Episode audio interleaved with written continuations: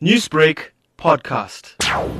Police couldn't assist us because they told us that the information is now centralized and since it's a very sensitive matter in relation to COVID-19. So they then uh, said that we should speak to the National Police uh, Department and we spoke to Mr. Vish Naidoo.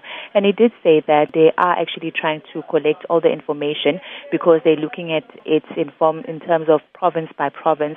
And they said that they are hoping that, you know, once they've gathered all the information, they will then be able to actually communicate with the media by releasing a statement on the numbers of people who have been arrested. Here we're talking about, you know, customers. We're also talking also about the liquor outlet owners.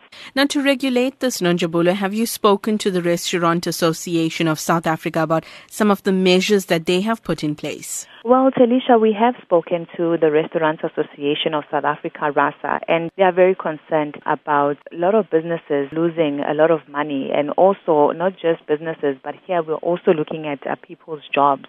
Uh, what they said to us is that they are in negotiation with government as well as banks uh, for relief efforts, you know, ensure, in ensuring the survival of these restaurants and small businesses due to the economic strain that has been caused by uh, COVID-19.